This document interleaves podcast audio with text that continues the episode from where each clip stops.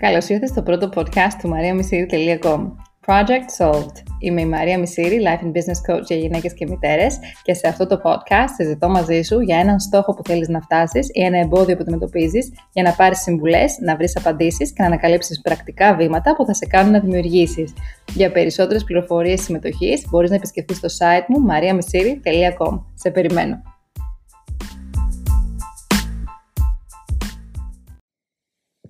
Γεια σας και πάλι αγαπημένοι μου. Με την αρετή σήμερα συζητάμε τους λόγους που μπορεί να υπάρχουν μεταξύ της επιθυμίας μας να πετύχουμε κάτι και την τελική συμπεριφορά μας. Που μπορεί να μην στηρίζει αυτή την επιθυμία κατά ανάγκη. Νομίζω ότι αυτό το θέμα έχει πολύ μεγάλο ενδιαφέρον και σίγουρα τα πλαίσια μέσα στα οποία ισχύουν οι αλήθειες αυτές που θα ακούσουμε είναι αρκετά και μπορούν να συζητηθούν και ξεχωριστά. Καλώς ήρθες λοιπόν σε ένα ακόμα επεισόδιο Project Solved. Καλή ακρόαση και για όσους ακούν πρώτη, καλή μας Κυριακή. Γεια σας και πάλι. Καλημέρα, καλησπέρα. Όποιοι ακούτε σήμερα πρωί, απόγευμα. Καλή μας Κυριακή, αν ακούτε από σήμερα που ανέβηκε αυτό το podcast. Ε, εγώ είμαι η Μαρία Μισήρη, Life and Business Coach για γυναίκες και μητέρες. Είμαστε εδώ για να συζητάμε ε, με διάφορες έτσι γυναίκες τα θέματα της καθημερινότητας που θεωρούμε ότι έτσι λίγο μας βαραίνουν, να μας κατάνε πίσω, τα θεωρούμε εμπόδια, προβλήματα ε, και θέλουμε να τα μετατρέψουμε σε ένα project. Και σήμερα έχω μαζί μου την αρετή. Έχω λοιπόν μαζί μου την αρετή. Χαίρομαι πάρα πολύ που την έχω έτσι σήμερα μαζί μου. Θα μιλήσουμε για ένα πολύ ιδιαίτερο θέμα, ε, πολύ σημαντικό. Ένα θέμα το οποίο ε, νομίζω ότι ανα, ανα, ξεδιπλώνοντάς το θα, θα νιώσουμε όλοι έτσι ε, καλύτερα σε σχέση με το πώς μπορούμε έτσι να το αντιμετωπίσουμε ε, και μπορούμε όλοι όλες οι οποίες έτσι μας αφορά αυτό το θέμα για το οποίο θα μιλήσουμε την αρετή, ε, να κερδίσουμε από αυτή τη συζήτηση και να μετατρέψουμε τα προβλήματά μας σε project, σε αυτό εδώ πέρα το podcast, το project solved, όπως ε, ξέρετε. Οπότε, ε, θέλω να καλημερίσω την αρετή. Αρετή, καλημέρα. Χαίρομαι πάρα πολύ που είσαι εδώ. Καλώς ήρθες. Καλημέρα και από μένα. Η χαρά είναι όλη δική μου. Ε, περίμενα με ανυπομονησία η αλήθεια αυτό το, αυτή τη συνάντηση. Νομίζω ότι αυτή και αυτή η αίσθηση και έτσι αυτό το, το συνέστημα ε, δίνει πολλά και στη συζήτησή μας. Δηλαδή από τα δύο podcast που έχουν γίνει μέχρι τώρα ε, και οι δύο κοπέλες που ήταν έτσι μαζί μας και είχαν έτσι αυτόν τον ενθουσιασμό πραγματικά το βγάλαν και στη συζήτηση και νομίζω ότι είναι κλειδί σε όλο αυτό το οποίο κάνουμε να θέλετε να είστε εδώ, ε, να ανυπομονείτε να είστε εδώ ε, και να υπάρχει αυτός ο ενθουσιασμός. Νομίζω βγαίνει και βγαίνει και στη συζήτηση και στην ενέργεια και σε όλα. Ε, αρετή θέλω να μου πεις δύο πράγματα πράγματα για σένα έτσι πριν ξεκινήσουμε, τι θα ήθελες έτσι να μας πεις να σε γνωρίσουμε λίγο καλύτερα ε, και από εκεί και πέρα έτσι να μας πεις λίγο το θέμα με το οποίο θα ήθελες να ασχοληθούμε σε αυτό το επεισόδιο. Ωραία. Λοιπόν, να σας πω ότι είμαι μαμά δύο Ε, στην εφηβεία. Ο μικρός είναι πρώτη γυμνασίου, η μεγάλη είναι στην τρίτη. Ε, Θεωρώ ότι έγινα αρκετά μικρή μαμά. Αυτή τη στιγμή είμαι 40 χρονών, στα 25 είχα το πρώτο Ε, ήμουνα σε φάση της ζωής μου που η καριέρα μου ήταν σε πάρα πολύ καλό επίπεδο και λόγω του ότι δεν είχα βοήθεια από, από γονείς, από πιθερικά, έπρεπε να αφήσω τη δουλειά, να αφήσω τα όνειρά μου, ε, να αφήσω αρκετά πράγματα πίσω για να στηρίξω την οικογένεια, τον σύζυγο, το σπίτι, τα παιδιά, ναι. όλα αυτά. Ε, ωστόσο, επειδή παρότι σε όλα τα κομμάτια της ζωής μου είμαι πολύ ε, απεσιόδοξη, ό,τι αφορά το επαγγελματικό κομμάτι, νομίζω ότι έχω μια εσωτερική δύναμη που λέω ότι θα τα καταφέρω και όπως και το κανω Μπορώ, ας πούμε, από το μηδέν να ξεκινήσω Έτσι και έκανα, ενώ έχω τελειώσει οικονομικά. Δεν εργαζόμουν σε τράπεζα πολλά χρόνια και τα παράτησα.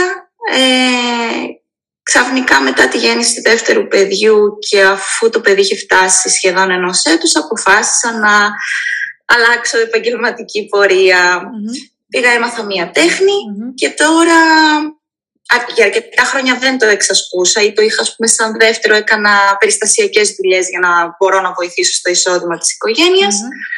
Ε, τα τελευταία τέσσερα χρόνια έχω κάνει τη δική μου προσπάθεια ως επιχειρηματίας, έχω ανοίξει μια δικιά μου επιχειρηση Ε, έχω πάρα πολύ στήριξη από την οικογένειά μου, δεν έχω κανένα παράπονο. Ε, πλέον δηλαδή, γιατί τα προηγούμενα χρόνια ο άντρας μου με απέτρεπε στο να το κανω όλο αυτό. Mm. Θεωρούσε ότι δεν ε, θα τα καταφέρω, γιατί και οι εποχές ποτέ δεν είναι καλές. Ε, διαρκώς βρίσκουμε εμπόδια όταν δεν θέλουμε ή όταν φοβόμαστε να κάνουμε κάτι. Ε, ωστόσο πάτησα πόδι που λέμε και το έκανα και πλέον είμαστε καλά. Δεν μπορώ να πω ότι έχω φέρει την επιχείρηση στο, στο σημείο που θελω αλλά τουλάχιστον θεωρώ ότι πάει κάθε χρόνο όλο και πιο καλά. Τέλεια. Πολύ ωραία. Αυτά όσον αφορούν τα επαγγελματικά που έχουν να κάνουν, θεωρώ και με το χαρακτήρα μου. Και ερχόμαστε στο πρόβλημα που θα ήθελα να συζητησουμε Θα διαβάσω λίγο το μήνυμά μου για να έχουμε μια γενική ιδέα. Λοιπόν, ε, θα ήθελα να συζητήσουμε το θέμα της αναβλητικότητας, όπου τελικά φέρνει την απογοήτευση και όπου φαντάζομαι ότι ξεκινάει όλο αυτό από τους φόβους που έχω, ότι τελικά δεν είμαι αρκετή ή δεν είμαι ικανής στο τέλος να τα καταφέρω. Και κάπου εκεί νομίζω ότι μπλέκεται και η ανυπομονησία μου ως άνθρωπος που έχω, ως χαρακτηριστικό μου. Και όλο αυτό είναι κάτι που θα με ενδιαφέρει πολύ να το συζητήσω μαζί σου. Λοιπόν, αρετή μου τέλεια. Ε, νομίζω ότι είναι ένα πάρα πολύ έτσι, θέμα που έχουμε όλοι μας, ιδιαίτερα αν το βάλουμε μέσα σε, μια, σε ένα πλαίσιο. Δηλαδή, αν το βάλουμε σε σχέση με ένα συγκεκριμένο στόχο που έχουμε. Γιατί η αναβλητικότητα γενικότερα έχει να κάνει με συγκεκριμένα tasks, δραστηριότητες στη ζωή μας. Ε, βέβαια, θα πω το εξής έτσι για αρχή, ότι είναι καλό να κάτσουμε να κάνουμε μία ενδοσκόπηση και μία ανασκόπηση ίσως του παρελθόντος και να κοιτάξουμε λίγο στα κομμάτια που ήμασταν αναβλητικοί και στα κομμάτια που δεν ήμασταν. Γιατί στην πραγματικότητα αυτό που μας έτσι τριβελίζει το μυαλό σαν αναβλητικότητα είναι με τα, με τα θέματα τα οποία δεν καταπιανόμαστε τελικά και θεωρούμε ότι αυτό το χαρακτηριστικό μπαμ έχει πάει και έχει κολλήσει πάνω μας σαν ταμπέλα, αναβλητικός τύπος ας πούμε ή δεν τα καταφέρνω ας πούμε με στόχους μου. Ε, ενώ στην πραγματικότητα υπάρχουν στόχοι που δεν έχουμε αναβάλει ποτέ και έχουμε προχωρήσει και τα έχουμε καταφέρει και έχουν φτάσει στο τέλος ή, ή μέχρι το τέλος που είχαμε βάλει σαν στόχο στην αρχή παράδειγμα και συνεχίζουμε. Ε, και αν κάτσεις να τον ολογιστείς αυτό, λες τώρα τελικά είμαι αναλυτικός ή δεν είμαι αναλυτικός.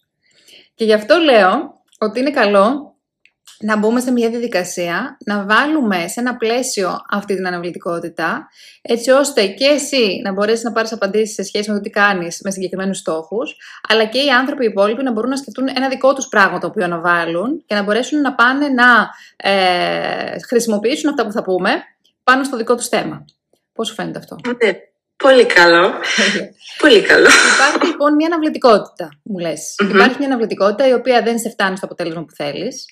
Ε, και κα, καθώς εσύ κάθεσαι και αναρωτιέσαι γιατί το κάνω αυτό, ε, νιώθεις ότι μάλλον δεν είσαι ικανή και δεν είσαι αρκετή για να φτάσεις στο αποτέλεσμα και ταυτόχρονα μου είπες και ανυπομονησία, δηλαδή θες να φτάσεις σε ένα αποτέλεσμα και επειδή ακριβώς δεν φτάνει και δεν έρχεται την ώρα που εσύ το θέλεις, ε, νιώθεις ότι είναι μάταιο, τα παρατάς γιατί δεν μπορεί να περιμένεις, κάπως έτσι ή γιατί φοβάμαι ότι δεν θα είμαι αρκετή στο να το καταφέρω, οπότε θα έρθει η αποτυχία. Την έχω δεδομένη την αποτυχία, άρα δεν μπαίνω mm-hmm. καν στη διαδικασία της προσπάθειας ή και αν μπω παρατάω πολύ Ωραία. Ένα δεύτερο Με παράδειγμα το μυαλό μου το λέω τώρα αυτό. Ναι, ναι, ναι. Ναι, κατάλαβα. Έτσι όπως έχεις παρατηρήσει ότι συμβαίνει αυτό το pattern. Γιατί στην ουσία είναι ένα μοτίβο το οποίο επαναλαμβάνεται και σου έχει δώσει την εντύπωση ότι έτσι θα συμβαίνει πάντα. Αυτό, ναι. αυτό κάνουμε. Απλά ξέρεις ποιο η παγίδα είναι η εξής, ότι προσπαθούμε πάντα με τον ίδιο τρόπο. Οπότε, ε, επειδή ακριβώς δεν αλλάζουμε κάτι στον τρόπο με τον οποίο προσπαθούμε να φέρουμε ένα αποτέλεσμα, ε, μας φέρνει σχεδόν το ίδιο, το, έχουμε το ίδιο τέλος σε κάθε φάση και νομίζουμε ότι φταίμε εμείς, ενώ στην ουσία φταίει η συνταγή. Φταίει δηλαδή κάτι στη διαδρομή το οποίο θα έπρεπε να αλλάξουμε για να πάρουμε ένα διαφορετικό αποτέλεσμα και να μπορέσουμε στην ουσία. Μπορεί να μην είναι πάλι αυτό που θέλουμε, αλλά θα είναι λίγο διαφορετικό. Οπότε θα αντιληφθούμε ότι μάλλον κάτι συμβαίνει, κάποιος παράγοντας είναι αυτός που πρέπει να αλλάξει και όχι κατά ανάγκη οι ικανότητές μας ή εμείς σαν άνθρωποι. Ε, αναβλητικότητα λοιπόν πολλές φορές έχει να κάνει με το γεγονός ότι φοβάμαι την αποτυχία. Γιατί μου είπες τώρα φοβάμαι ότι θα αποτύχω, την έχω δεδομένη. Άρα έχουμε ένα πολύ έτσι βασικό ε, φόβο, ο οποίος είναι κοινός σε πάρα πολύ κόσμο, ο φόβος της αποτυχίας. Ε, άρα υπάρχει η αναβλητικότητα για φόβο της αποτυχίας, η αναβλητικότητα γιατί δεν υπάρχει ας πούμε ένα μεγαλύτερο γιατί πίσω από αυτό που θέλω να κάνω, η αναβλητικότητα πίσω από πράγματα τα οποία δεν με ενθουσιάζουν, η αναβλητικότητα πίσω από το γεγονός ότι χρειάζομαι χρόνο να οριμάσει μια ιδέα μέσα μου και πρέπει να την αφήσω να ανθίσει. Υπάρχουν πολλά είδη αναβλητικότητας. Ε, και είναι ωραίο να καθόμαστε πολλές φορές έτσι να εντοπίζουμε το λόγο για τον οποίο να βάλουμε να κάνουμε πράγματα. Ε, και συνήθως δεν φταίμε εμείς με την άποψη, ρε παιδί μου, σαν άνθρωποι, σαν ικανότητες, σαν δυνατότητες, σαν πόρους που μπορεί να έχουμε. Όπως είπες και πριν εσύ, συγκεκριμένα, ε, βρίσκουμε πάρα πολλά εμπόδια μπροστά μας όταν δεν θέλουμε να κάνουμε κάτι. Τώρα, θα πρέπει να μάθουμε τον λόγο για τον οποίο δεν θέλουμε. Γιατί μπορεί μπροστά μας, ξέρω εγώ, ένας στόχος να είναι σε φάση τύπου να κάνει, ξέρεις, να ανάβει λαμπάκια και να λέει Μα θέλω να το κάνω αυτό το πράγμα. Θέλω, θέλω πάρα πολύ να το κάνω. Θέλω να πετύχω πάρα πολύ αυτό το στόχο. Και να μου λες τώρα εσύ, ρε Μαρία, πώς πώς γίνεται, ας πούμε, εγώ τον θέλω πάρα πολύ αυτό το στόχο. Πώς μου λες ότι δεν θέλω να το κάνω κιόλας. Η αλήθεια είναι ότι υποσυνείδητα πίσω από όλα αυτά ε, υπάρχει αυτός ο φόβος της αποτυχίας. Οπότε, όταν μου λες εσύ φοβάμαι ότι θα αποτύχω, εγώ δεν θέλω να νιώσω την αποτυχία. Εσύ σαν άνθρωπος δεν θες να φτάσεις σε αυτήν την κατάσταση, στην κατάσταση του να νιώσεις μια αποτυχία, γιατί αυτή η αποτυχία είναι τη φοβάσαι. Γιατί τη φοβάσαι. Γιατί τη φοβάσαι. Γιατί τη φοβάμαι; Ναι. Την πώς, αποτυχία; Πώς πιστεύεις; Ναι, έτσι όπως έτσι αισθάνεσαι τον εαυτό σου. Γιατί θεωρείς ότι φοβάσαι την αποτυχία; Γιατί θα θεωρήσω μέσα από την αποτυχία μου ότι τελικά αυτό που είπα και στο μήνυμα ότι είμαι πολύ λίγη, ότι θα, θα πρέπει να αποδεχτώ την ανικανότητά μου μέσα από την αποτυχία μου. Είναι, αλήθεια, είναι αλήθεια ότι μια αποτυχία θα δείξει ανικανότητα; Όχι, στη θεωρία ή και στην πράξη σε άλλους τομείς της ζωής μου. Βλέπω ότι από τις αποτυχίες μου μαθαίνω πράγματα και μπορώ να τις μετατρέψω σε επιτυχία κάποια στιγμή. Γιατί όμως αυτό, αυτό που δεν μπορώ να καταλάβω και δεν μπορώ να, να διαχειριστώ σαν άνθρωπος και σαν χαρακτήρας είναι γιατί σε κάποιους τομείς της ζωής μου δεν φοβάμαι την αποτυχια ενώ σε κάποιους άλλους την φοβάμαι και αυτός είναι ο νούμερο ένα παράγοντας που με σταματάει και με αποτρέπει από το να κάνω πράγματα που θέλω. Πολύ ωραία ερώτηση. Θα συνεχίσω λοιπόν αυτό που έλεγα πριν, με αυτό που μου δίνεις τώρα έτσι σαν στοιχείο. Ε, γιατί σε κάποια πράγματα φοβάμαι και σε κάποια άλλα πράγματα όχι. Η αλήθεια είναι ότι κάποια στιγμή στο παρελθόν αποτύχαμε σε κάτι, σε κάτι, ε, σε πολλά πράγματα. Απλά σε, σε κάτι ε, αυτή η αποτυχία συνδέθηκε, σε μια κατάσταση μια αποτυχία συνδέθηκε ε, με ε, αυτό το λίγο, την αίσθηση του λίγου και σε μια άλλη κατάσταση, μια αποτυχία συνδέθηκε με το δεν έγινε και τίποτα. Αυτό πώς συμβαίνει; Αυτό συμβαίνει από βιώματα του περιβάλλοντός μας. Δηλαδή, πάω στο σχολείο, αποτυγχάνω σε ένα τεστ και έρχεται η μια δασκάλα τυχαία εκείνης της χρονιάς παράδειγμα και σου λέει καλά δεν πειράζει, την επόμενη φορά θα τα κάνουμε καλύτερα. Και εσύ σε εκείνη τη φάση με το συνέστημα αυτό που μπορείς να δώσεις και να δέσεις ανάλογα με την σχέση που έχεις αναπτύξει και με τον άλλον άνθρωπο, πόσο τον πιστεύεις, πόσο εκείνος πιστεύει σε σένα κτλ. Δίνεις μία ερμηνεία. Δίνεις μία σημασία σε αυτό που έγινε. Και η σημασια σε αυτό που δίνεις εκείνη τη στιγμή μπορεί να είναι ότι «Α, κοίτα, εγώ σε αυτά, ε, στο να μαθαίνω ας πούμε κάτι καινούριο, το να μαθαίνω κάτι καινούριο και να αποτυγχάνω σε αυτό που έμαθα, δεν είναι πολύ κακό, μπορώ να το ξαναπροσπαθήσω. Και να ναι. βγει αυτό το συμπέρασμα εκείνη τη στιγμή. Και να πας σε κάτι άλλο, να φτιάξεις ας πούμε ένα κέικ στο σπίτι ε, ή να φτιάξεις, δεν ξέρω, το οτιδήποτε μπορεί να είναι αυτό και να έρθει κάποιος και να σου πει ε, δεν, χάλια το έκανες. Ε, εντάξει, πρώτη φορά είναι, αλλά δεν είναι και πάρα πολύ ωραίο, πρέπει να το ξαναπροσπαθήσεις. Και αυτή η αίσθηση, εσένα, να μείνει μέσα σου, να είναι μια άσχημη αίσθηση ε, και να σου πει και να, να λες στον εαυτό σου το συμπέρασμα που βγάζει εκείνη τη στιγμή είναι δεν τα καταφέρνω καλά, καλύτερα να μην το ξανακάνω αφού δεν βγαίνει, μπορεί να είναι πάρα πολύ δύσκολο, δεν θέλω να το ξανακάνω τον άλλον, δεν θέλω να ξανακούσω αυτή την, την έκφραση, δεν θέλω να ξανανιώσω αυτό το συνέστημα, όλα αυτά υποσυνείδητα. Δεν θέλω να νιώσω αυτό το συνέστημα της αποτυχίας. Μπορεί να είναι το οτιδήποτε νιώσω εκείνη τη στιγμή. Αυτό το άβολο, το ομοιωμένο, το άσχημο, το θυμό, αγανάκτηση, μπορεί να είναι το οτιδήποτε. Ε, και επειδή εσύ εκείνη τη στιγμή συνέδεσαι αυτά τα δύο μαζί, στον εγκεφαλό σου, πυροδοτήθηκαν δηλαδή κάποιες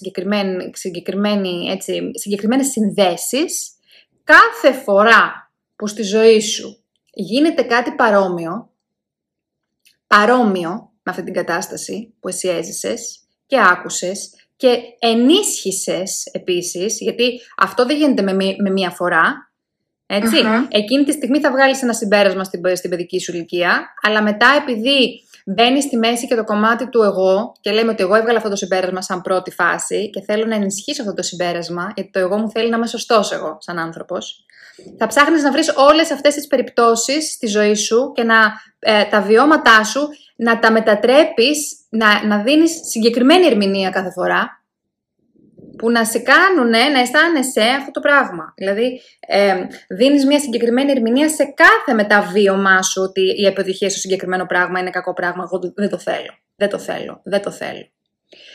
Και αυτό το δεν το θέλω σε φτάνει στην ενήλικη σου ζωή, όπου κάποια πράγματα σου είναι πολύ ε, εύκολα να τα κατακτήσεις και να τα προχωρήσεις και να έχεις ενθουσιασμό απέναντί τους και να έχεις πείσμα απέναντί τους και να μην σε νοιάζει να αποτύχεις γιατί ξέρεις ότι η συγκεκριμένη αποτυχία δεν σου φέρνει ένα συνέστημα το οποίο δεν θέλεις να νιώσεις.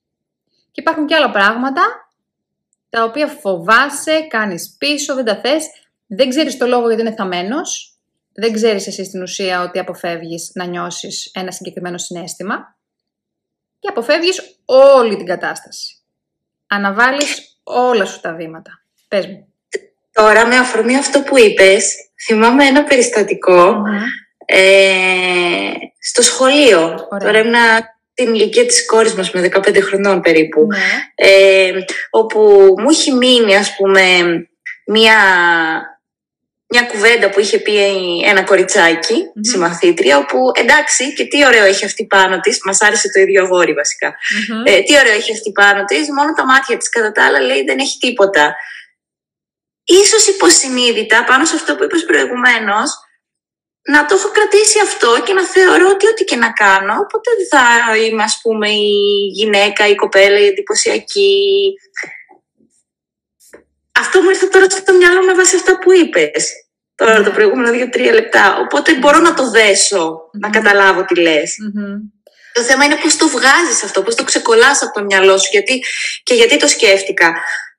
Ε, πολλές φορές ρωτάω τον εαυτό μου, γιατί ρε αρετή είσαι τόσο δυνατή, ας πούμε, δεν το βάζεις κάτω με τη δουλειά. Mm-hmm. Λες, στον... γιατί έχω πει στον εαυτό μου ότι δεν υπάρχει περίπτωση να μείνω χωρίς δουλειά. Μπορώ να δουλέψω, μπορώ να κάνω το οτιδήποτε και Όντως το κανω Καλά, τέλεια, άσχημα, μέτρια, το κάνω Και το αναγνωρίζω στον εαυτό μου αν έχω κάνει κάτι καλά ή αν έχω κάνει κάτι μέτρια, mm-hmm. χωρίς όμως να με ενοχλεί, χωρίς να τον μαστιγώνω, mm-hmm. χωρίς να λέω ας πούμε ότι γιατί αυτό δεν το έκανες τέλεια, mm-hmm. κακός που δεν το έκανες τέλεια. Σε αντίθεση ας πούμε με ό,τι αφορά την προσωπική μου ζωή που ναι, εκεί αυτομαστιγώνομαι. Να πούμε για το σώμα συγκεκριμένα, μιας και μου ανέφερες τη συγκεκριμένη ανάμνηση. Ναι, δηλαδή... είναι, είναι αυτό, είναι ένα βασικό παράδειγμα. Ναι. Mm-hmm. Ποτέ δεν είχα πρόβλημα με τα κιλά μου ιδιαιτερο Όχι, καθόλου δεν είχα. Ποτέ. Τώρα, το, το, τελευταίο χρόνο είναι που μου έχει δημιουργηθεί, γιατί λόγω της καραντίνας, της ψυχολογίας, δεν υπάρχει κάποιο ιατρικό πρόβλημα, επειδή το έχω ψάξει πάρα το μόνο που μου έχουν πει όλοι οι γιατροί που έχω πάει, παθολόγοι, καρδιολόγοι, ενδοκρινολόγοι, είναι ότι δεν μπορώ να διαχειριστώ το άγχος μου και το άγχος μου το μετατρέπω σε λίπος. Mm-hmm. Και αυτό έχει ως αποτέλεσμα σε έξι μήνες να βάλω 30 κιλά, τα οποία δεν μπορώ να χάσω. Αλλά δεν μπορώ να τα χάσω τελικά, γιατί μάλλον είναι μες στο μυαλό μου όλο αυτό. Mm-hmm. Δεν ξέρω όμως, έχω μπλοκάρει τόσο πολύ που δεν ξέρω πώς να το αλλάξω αυτό το πραγμα Τι σου δημιουργεί άγχος; Τι μου δημιουργεί άγχος. Ε, μου δημιουργεί άγχος η ηλικία μου. Νομίζω ότι περνάνε πάρα πολύ γρήγορα τα χρόνια και ότι δεν θα μπορέσω να εξασφαλιστώ οικονομικά για να έχω, ας πούμε, αυτό που λέμε καλά γεράματα. Με αγχώνει δηλαδή αυτό το με τη δουλειά που δεν έχει έρθει εκεί που τη θέλω, με το σπίτι που δεν προλαβαίνω να κάνω πράγματα, το έχω παραμελήσει. Ε, με αγχώνει το ότι σαν να μην μου φτάνουν οι ώρες σαν να μην μου φτάνει, σαν, δεν διαχειρίζομαι σωστά το χρόνο μου. Προφανώς κάτι κάνω λάθος και αυτό το πράγμα με αγχώνει που δεν μπορώ να δω τι κάνω λάθος. Απ' την άλλη όμως, και όταν έχω χρόνο να κάνω πράγματα, παράδειγμα, ας πούμε, θα είμαι κάποιες ώρες στο σπίτι γιατί δεν θα έχω δουλειά. Μπορώ εκείνες τις ώρες να τις αξιοποιήσω και να βάλω ένα σίδερο ή να, να διαβάσω ένα βιβλίο ή να κάνω οτιδήποτε. Ωστόσο, αν επιλέξω το ένα, να διαβάσω βιβλίο και να μην κάνω τις δουλειές, γιατί φυσικά δεν με ευχαριστει ε, θα νιώθω ενοχές. Αν πάλι κάνω το άλλο, να, να κάνω ας πούμε το σίδερο ε, και να μην διαβάσω το βιβλίο, πάλι θα νιώσω ενοχές απέναντι στον εαυτό μου. Δηλαδή, στη μία περίπτωση νιώθω ενοχές απέναντι στην οικογένειά μου και στην άλλη απέναντι στον εαυτό μου. Σωστά. Πολύ ωραία. Τα λες πολύ ωραία. Βάζεις βέβαια πάρα πολλά θέματα μέσα στο, στο, στο, στο τραπέζι, δηλαδή πάνω. Αφήνεις πολλά θέματα, τα οποία είναι όλα πολύ σημαντικά. Ε, το κομμάτι της, το κομμάτι της αποτυχίας, όπως είπαμε πριν, για να το, έτσι, να το φέρουμε λίγο, να το κλείσουμε, για να προχωρήσουμε λίγο παρακάτω, να εντοπίσουμε κάποια άλλα πράγματα τα οποία θα είναι σημαντικό να εντοπίσουμε. Να σε διακόψω λίγο. Ναι. Ε, αυτό το ανέφερε γιατί στο, όταν φτάνω πούμε, στη τελική μου σκέψη είναι ότι τελικά απέτυχα σαν άνθρωπος γιατί ούτε στην οικογένειά μου είμαι σωστή, ούτε στον εαυτό μου απέναντι είμαι σωστή. Ε, έχεις απόλυτο δίκιο και αυτό εγώ, εγώ εντοπίζω συνήθως αυτό το άγχος και αυτό το στρες σε ένα πράγμα. Ε, στο ότι δεν έχουμε πάρει ξεκάθαρη απόφαση σχετικά ε, με τις προτεραιότητες της φάσης της ζωής μας στην, στις, στις οποίες βρισκόμαστε. Σου εξηγήσω τι εννοώ. Η αλήθεια είναι ότι ποτέ κανένας άνθρωπος δεν μπορεί να κάνει τα πάντα την ίδια στιγμή και να είναι καλυμμένα τα πάντα ε, έχοντας ένα σωστό παράδειγμα οργανόγραμμα. Δηλαδή αυτό που μου λες δεν κάνω κάτι σωστά είναι που ρίχνεις το βάρος πάνω σου που δεν μπορείς να τα κάνεις όλα και να τα κάνεις όλα τέλεια. Δηλαδή και να εξελίσσεις τον εαυτό σου και να μαθαίνεις και να δουλεύεις και να φροντίζεις ε, και να κρατάς το σπίτι καθαρό και τακτοποιημένο και όλα. Αυτή η ρόλη είναι για έναν άνθρωπο πάρα πολύ και στην ουσία ε, όταν δεν μπαίνεις στη διαδικασία να σκεφτείς, το κάνουμε όλοι αυτό το πράγμα, τι θέλουμε από τη ζωή μας αυτή τη στιγμή προκειμένου ξεκάθαρα να αποφασίσουμε πού θέλουμε να δώσουμε την, την έμφαση και πού θέλουμε να δώσουμε το χρόνο μας, μας κάνει να αισθανόμαστε λίγοι όλη αυτή η κατάσταση, γιατί προφανέστατα δεν μπορείς να κάνεις τίποτα καλά. Προφανέστατα χάνεις χρόνο από τη φροντίδα του εαυτού σου, προφανέστατα χάνεις χρόνο ε, από την οργάνωση του σπιτιού κτλ. Οπότε, μια απόφαση τύπου ότι αυτό τον καιρό εγώ θα δώσω σημασία στη δουλειά μου, παράδειγμα, στην προσωπική μου εξέλιξη, στην αφροφροντίδα μου, γιατί ξέρω ότι αυτό το πράγμα σε, κάποια, σε κάποιο χρονικό διάστημα από τώρα θα με πάει κάπου και έτσι θα μπορέσω να μετακυλήσω κιόλας κάποιο χρόνο. Θα αφήσω χρόνο ελεύθερο όταν θα κάνω αυτό, προκειμένου να μπουν κι άλλα πράγματα μέσα. Ωραία. Ε, με βοηθάει στο να προχωράω και να μην νιώθω ενοχές. Οι ενοχές πάλι βέβαια είναι κομμάτι το οποίο αφορά τον τρόπο με τον οποίο έχουμε μεγαλώσει, το τι θεωρούμε εμείς ε, να πώς το λένε, τι θεωρούμε εμείς σωστό για εμάς να κάνουμε και το αν δεν το κάνουμε ας πούμε δεν είμαστε σωστοί σαν άνθρωποι, σαν μάνες, σαν σύζυγοι, σαν επαγγελματίες, σαν πολλά πράγματα. Άρα και εκεί χρειάζεται μία ενδοσκόπηση ε, στο το γιατί προκαλούνται αυτές οι ενοχές. Γιατί προκαλούνται αυτές οι ενοχές έτσι, γιατί η σωστή, η, εγώ θα έλεγα δηλαδή το μεγαλύτερο βάρος θα έπρεπε να έχει αυτό που λες, ότι εγώ νιώθω ενοχές απέναντι στον εαυτό μου. Και είναι πολύ καλό που το νιώθεις αυτό, γιατί υπάρχουν άνθρωποι που δεν το νιώθουν καθόλου. Το ότι νιώθω ενοχές απέναντι στον εαυτό μου, γιατί ξέρω ότι εκείνη τη στιγμή δεν με εξελίσσω. Και το μόνο σημαντικό πράγμα αυτή τη ζωή μου αυτή τη στιγμή, προκειμένου και οι υπόλοιποι άνθρωποι να είναι ευχαριστημένοι, δεν είναι το να έχουν ένα πιάτο φαΐ, ένα καθαρό σπίτι, αλλά το να είμαι εγώ καλά, εξελιγμένη και σίγουρη για τον εαυτό μου, ξεκάθαρη, διαυγής και να νιώθουν και αυτοί ασφαλείς μαζί μου. Ιδιαίτερα για τα παιδιά μιλάμε τώρα, έτσι, γιατί για τους ενήλικες, οκ, δεν έχουμε τις ίδιες ανάγκες. Και αυτός είναι ο μεγαλύτερος μου φόβος, σε διακόπτω πάλι, Μαρία. Ε, γιατί νομίζω ότι όλο αυτό είναι αλυσίδα. Τι, τι εννοώ, ότι το που είπες προηγουμένως, ότι από την οικογένειά μου έχω βιώματα προφανώς που τα κουβαλάω. Και αυτή τη στιγμή έχοντας δύο παιδιά, δεν θα ήθελα να έχουν τα ίδια βιώματα με μενα Και αυτό μου δημιουργεί έξτρα άγχος. Και ίσως γι' αυτό δεν μπορώ να ισορροπήσω ή να δώσω προτεραιότητα στις ενοχές μου, γιατί λέω αν κοιτάξω τον εαυτό μου για να είμαι καλά, που ναι έχεις δίκιο, αν είμαι εγώ καλά το βλέπω και στην πράξη ότι όλα λειτουργούν καλύτερα. Όμως θεωρώ ότι στερώ χρόνο από τα παιδιά μου, κυρίως αυτό, και αυτό ίσως είναι που μου δημιουργεί τις μεγαλύτερες ενοχές από όλα. Δηλαδή δεν θα ήθελα αύριο μεθαύριο τα παιδιά μου να έχουν τις ίδιες φοβίες που έχω εγώ. Ξέρω όμως, όχι ξέρω, βλέπω ότι δυστυχώς με τον τρόπο που κινούμε έχω τον φόβο, έρχεται πάλι η φοβία, ότι θα έχουν τις ίδιες ενοχές με μένα. Δηλαδή αυτό που προσπαθώ να αποτρέψω, τελικά είναι σαν να το σπρώχνω στο να τους το δημιουργήσω. Λες την πιο μεγάλη αλήθεια. Αν εσύ δεν δουλέψεις να φύγουν οι ενοχές σου πριν δώσεις αυτό το χρόνο που λες αλλού, αυτές οι ενοχές υποσυνείδητα, με οποιαδήποτε συμπεριφορά εσύ όσο και να θες να τις αποτραβήξεις, να μην τις μάθουν, τις μαθαίνουν. Δεν το κάνεις συνειδητά και δεν το κάνεις ναι. θελημένο. Οπότε είναι κάτι που λες στην ουσία, ε, όταν επιλέγουμε ε, να μην κοιτάμε τις ενοχές μας, τον εαυτό μας, την προσωπική μας εξέλιξη ε, και γιατί θέλουμε να δώσουμε χρόνο αλλού, από αγάπη, στην ουσία χάνουμε χρόνο. Ναι. Χάνουμε χρόνο. Γιατί ένα πραγματάκι να αρχίσει να φεύγει από πάνω σου σαν βάρος, θα αλλάξει όλο το περιβάλλον. Όλη η ψυχολογία του παιδιού, όλη η ψυχολογία της οικογένειας. Ε, όταν εσύ σταματήσεις να κρίνεις τον εαυτό σου, θα το δουν. Όταν εσύ σταματήσεις να έχεις ενοχές σε κάποια πραγματάκια, ένα πράγμα τη φορά, δεν χρειάζεται όλα, γιατί είμαστε άνθρωποι. Και είσαι και εσύ άνθρωπος, είναι και αυτοί άνθρωποι. Θα έχουν τα δικα τους θέματα σίγουρα. Δεν υπάρχει καμία πιθανότητα. Οκ.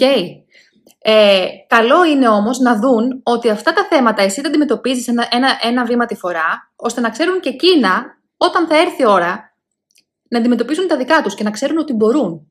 Να ξέρουν ότι μπορούν να αντιμετωπίσουν τα δικά τους θέματα. Και ότι δεν σημαίνει ότι επειδή έχω ένα θέμα με κατέστρεψε για όλη μου τη ζωή. Είναι λοιπόν ένα ανθρώπινο πράγμα, το οποίο αν μπορέσουμε να το έτσι ε, χωνέψουμε σαν άνθρωποι και σαν γυναίκες και σαν μαμάδες, θα αρχίσουν οι ενοχές σιγά σιγά να, να γίνονται λίγο πιο απαλές. Γιατί το λέω αυτό; Γιατί στην πραγματικότητα αυτό που μας δημιουργεί ενοχές είναι το γεγονός ότι πρέπει να είμαστε τέλειες τώρα. Πρέπει να είμαι σωστή μαμά και απέναντί τους απόλυτα σωστή τώρα. Δεν ξέρω πώς να είμαι απόλυτα σωστή, δεν ξέρω πώς να είμαι σωστή μαμά, δεν ξέρω αν τα κάνω τα πράγματα καλά, δεν ξέρω τι θέματα έχω με τον εαυτό μου και αυτό μου δημιουργεί την αίσθηση ότι δεν είμαι τελικά σωστή μαμά τώρα. Και η ανυπομονωσία που λες προέρχεται μέσα από αυτό, γιατί στην ουσία εσύ θέλεις τώρα να είσαι σωστή μαμά και αντιλαμβάνεσαι ότι δεν μπορείς να είσαι σωστή μαμά, με, με όλα αυτά που ξέρεις, έτσι, και όλα αυτά που, τα, τα οποία έχεις στο μυαλό σου ότι αφορούν μια σωστή μαμά. Και εκεί το ναι. πράγμα συγκρούεται, υπάρχει μεγάλη σύγκρουση. Και αυτό το τώρα που λες όσον αφορά το χρόνο, θεωρώ ότι είμαι ένα χρόνο Τι, τι εννοώ, ότι τρέχω να προλάβω και τελικά συνειδητοποιώ ότι όχι απλά δεν έχω προλάβει, αλλά έχω μείνει και πίσω και δεν μιλάω για δουλειές, μιλάω και για συναισθηματα μιλάω για, για πάρα πολλά πράγματα. Δηλαδή, δεν έχει να κάνει με το κομμάτι, ας πούμε, καθαρίζω σπίτι, κάνω τη δουλειά ναι. μου, mm φροντίζω τον άντρα μου. Έχει να κάνει με το κομμάτι ότι τελικά πέρασε άλλος ένας και τι έκανα;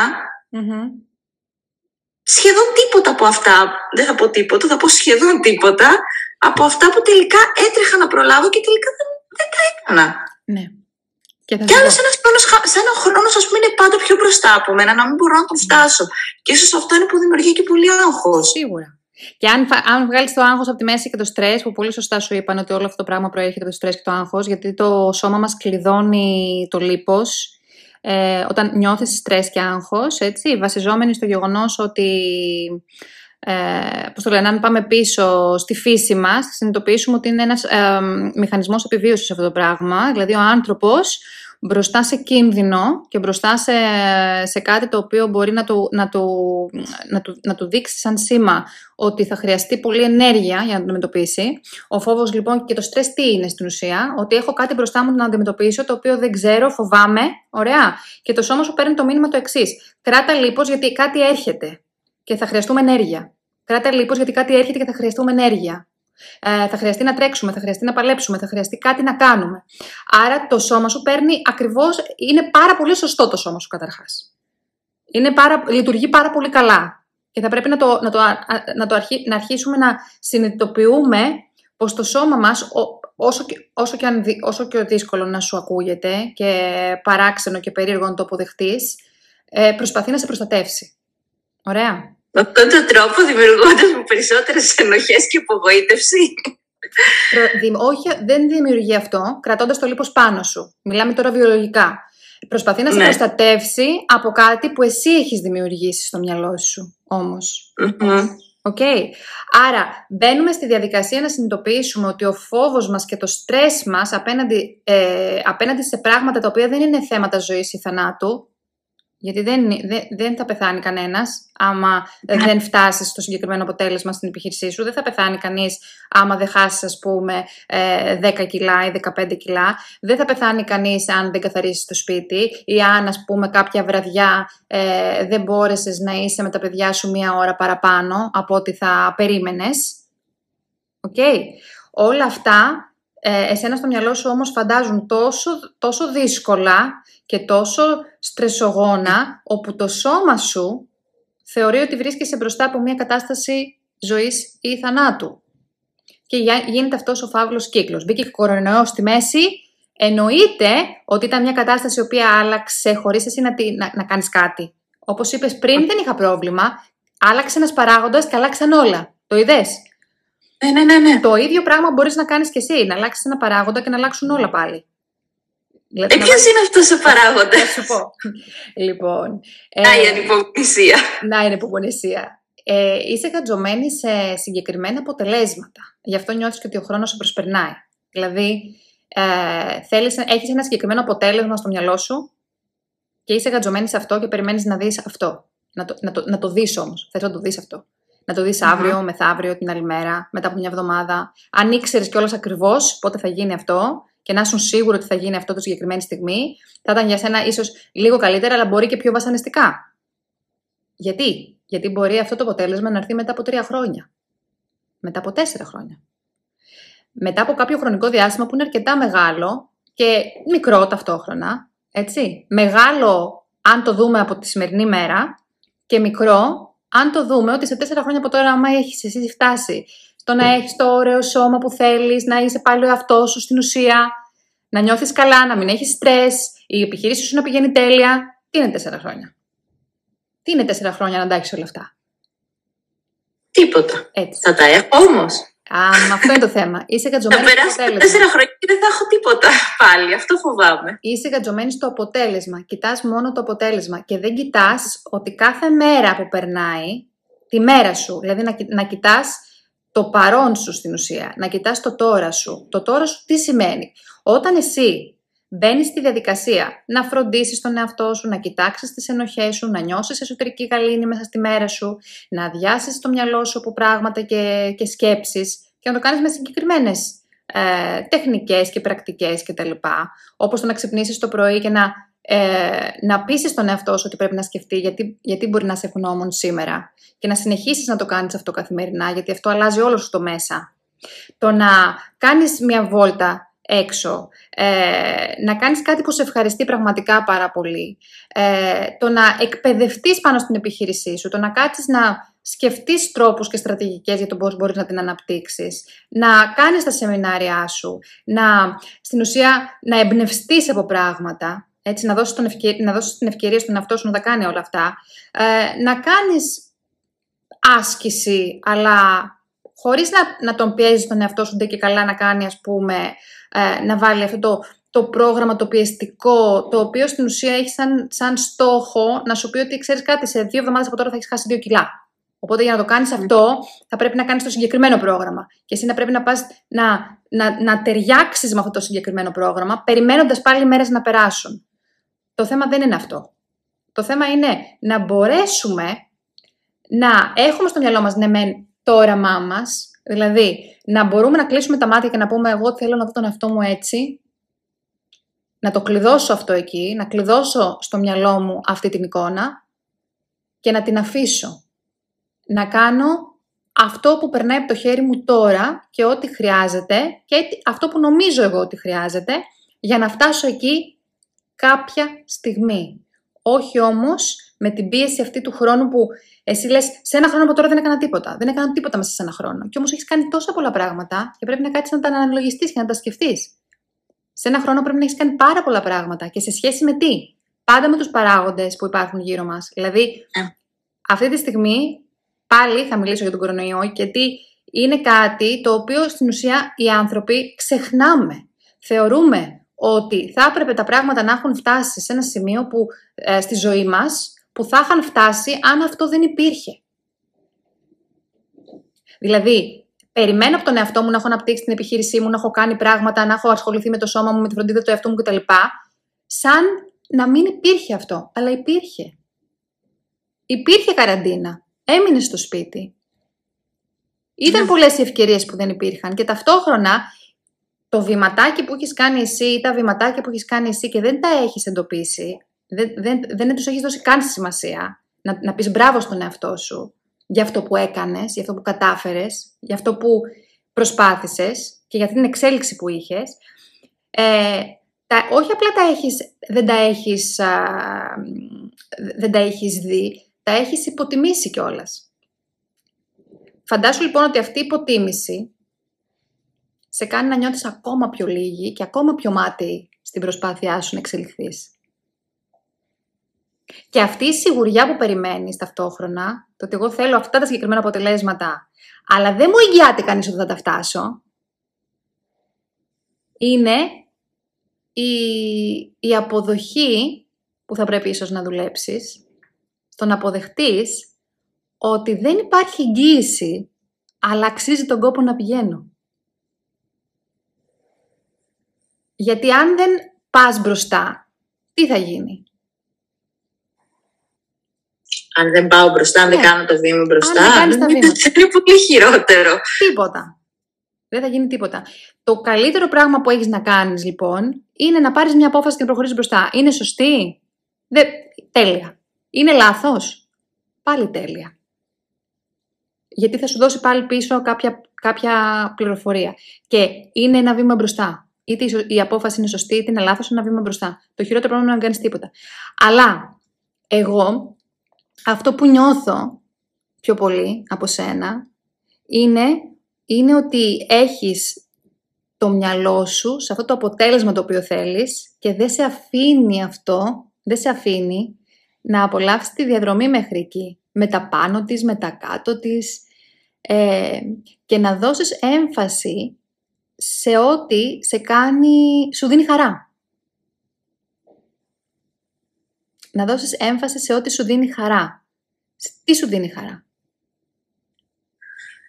Τι μου δίνει χαρά; Ε, νομίζω αυτό που μου δίνει χαρά είναι όταν αντιλαμβάνομαι μέσα στη διάρκεια της ημέρας τώρα θα πω ότι ότι έκανα πράγματα. Αυτό που είπες προηγουμένως πολύ σωστά, ότι δεν έμεινα στάσιμη και έκανα έστω ένα βήμα, έστω δύο. Αν μπω, αν μπω στη διαδικασία να το σκεφτω αυτό θα μου δώσει χαρά. Δυστυχώς όμως, αντί να μπω στη διαδικασία να κάνω αυτό, ε, τα ματαιώνω όλα με τον τρόπο μου, με τη σκέψη μου, δεν ξέρω. Άρα μπορείς να, μπορείς να καταλάβεις πότε μπαίνεις σε αυτό το μονοπάτι. Μπορείς να, α, να δεις τον εαυτό σου να κατρακυλάει από μια άλλη πλευρά. Αυτή την Ναι. άλλη πλευρά πρέπει να αρχίσεις να αναχαιτείς εσύ. Με τρόπους τους οποίους σιγά σιγά μαθαίνεις. Η προσωπική... ανα- Παράδειγμα, Ναι. παράδειγμα, ας πούμε. Ε, ας πάμε πάλι στο θέμα των κιλών. Ξέρω τι πρέπει να κάνω.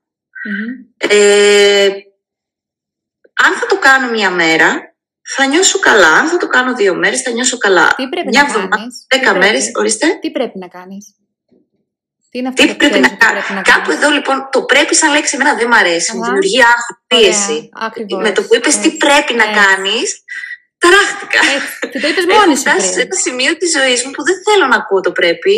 Το είπες εσύ μόνη σου όμως. Άρα τι λες στον εαυτό σου κάθε μέρα και σε ταράζεις; Ότι πρέπει να το κάνω. Δεν είναι ότι Έτσι. θέλω να το κάνω, είναι ότι Πολύ. πρέπει για να φτάσω στο αποτέλεσμα. Αυτό Γιατί το πρέπει πρέπει; να φτάσω στο αποτέλεσμα μου Μμμ. δημιουργεί ένταση. Τι πρέπει να κάνεις; Να ηρεμήσω. Να μην σκέφτομαι το πρέπει. Τι πρέπει να κάνεις, τι θεωρείς ότι πρέπει να κάνεις για να φτάσεις στο αποτέλεσμα; Να κάνω αυτό που θέλω και όχι αυτό που πρέπει. Αυτή τη στιγμή, τι θεωρείς ότι πρέπει όμως να κάνεις; Θα πρέπει να μπω σε ένα πρόγραμμα διατροφής, παράδειγμα. Μμμ. Πριν όμως, συζητήσαμε και είπαμε ότι το βασικό θέμα του... Α, το- πώς το λένε, το βασικό θέμα του προβλήματος εισαγωγικά που δημιουργήθηκε, Μμμ. το οποίο δεν είναι πρόβλημα, να ξέρεις επίσης, είναι κάτι το οποίο είναι παροδικό, είναι μια εμπειρία ζωής. Μ; Δεν αλλάζει κάτι το ότι πήρες κάποια κιλά. Πέρα ότι τι πρέπει να φροντίσεις τον εαυτό σου και την υγεία σου, από εκεί και πέρα ε, υπάρχουν και κάποια πράγματα τα οποία είναι σταθερά στη ζωή σου, έτσι, και θα πρέπει να δώσεις σημασία και σε αυτά. οκ; Πάμε λοιπόν τώρα να δούμε ότι το βασικό θέμα ήταν το άγχος. Και το πρέπει μου δημιουργεί άγχος. Ακριβώς. Το θέμα ποιο είναι τώρα; Το τι θα φας ή το πώς θα βγάλεις το άγχος από πάνω σου; Το πώς θα βγάλω το άγχος από πάνω μου. Ωραία. Το τι θα φας θα πρέπει να το αφήσεις στην άκρη αυτή τη στιγμή. Και αυτό όμως μου δημιουργεί άγχος. Σου δημιουργεί άγχος γιατί κάποιος σου είπε ότι για να χάσεις κιλά πρέπει κάπως να τρως συγκεκριμένα. Ναι. Αυτό είναι ψέμα όμως. Δεν υφίσταται, δεν είναι αλήθεια.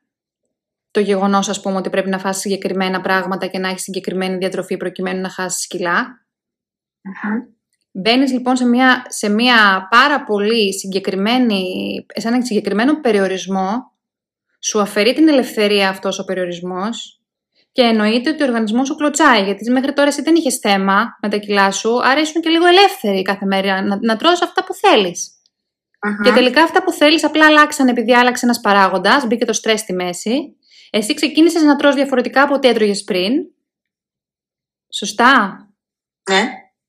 Και δημιουργήθηκε αυτό το αποτέλεσμα. Και εσύ απλά πρέπει να ξαναγυρίσεις πάλι που στην ελευθερία του να τρώω ό,τι θέλω και να μην έχω αυτό το αποτέλεσμα. Να ξαναγυρίσω πάλι σε αυτή την ελευθερία του έτρωγα, αλλά έτρωγα σε- σε μια φάση που το σώμα μου παρέμενε έτσι όπως το ήθελα. Μμμ. Έκανες δίαιτα πριν; Όχι. Όχι. Ούτε τώρα χρειάζεται αυτό. Θα γυρίσει από μόνη, του, από μόνη της η διατροφή σου στην ισορροπία της όταν αρχίσεις να συνειδητοποιείς από πού προέρχεται αυτό το άγχος σου. Και το άγχος σου προέρχεται από το γεγονός ότι θες πολύ συγκεκριμένες εικόνες να συμβούν, περνάει, περνάει ο καιρός, περνάνε τα χρόνια. Αυτό το άγχος προφανέστατα με τον κορονοϊό έγινε μεγαλύτερο γιατί σε σταμάτησε ακόμα περισσότερο Μμμ.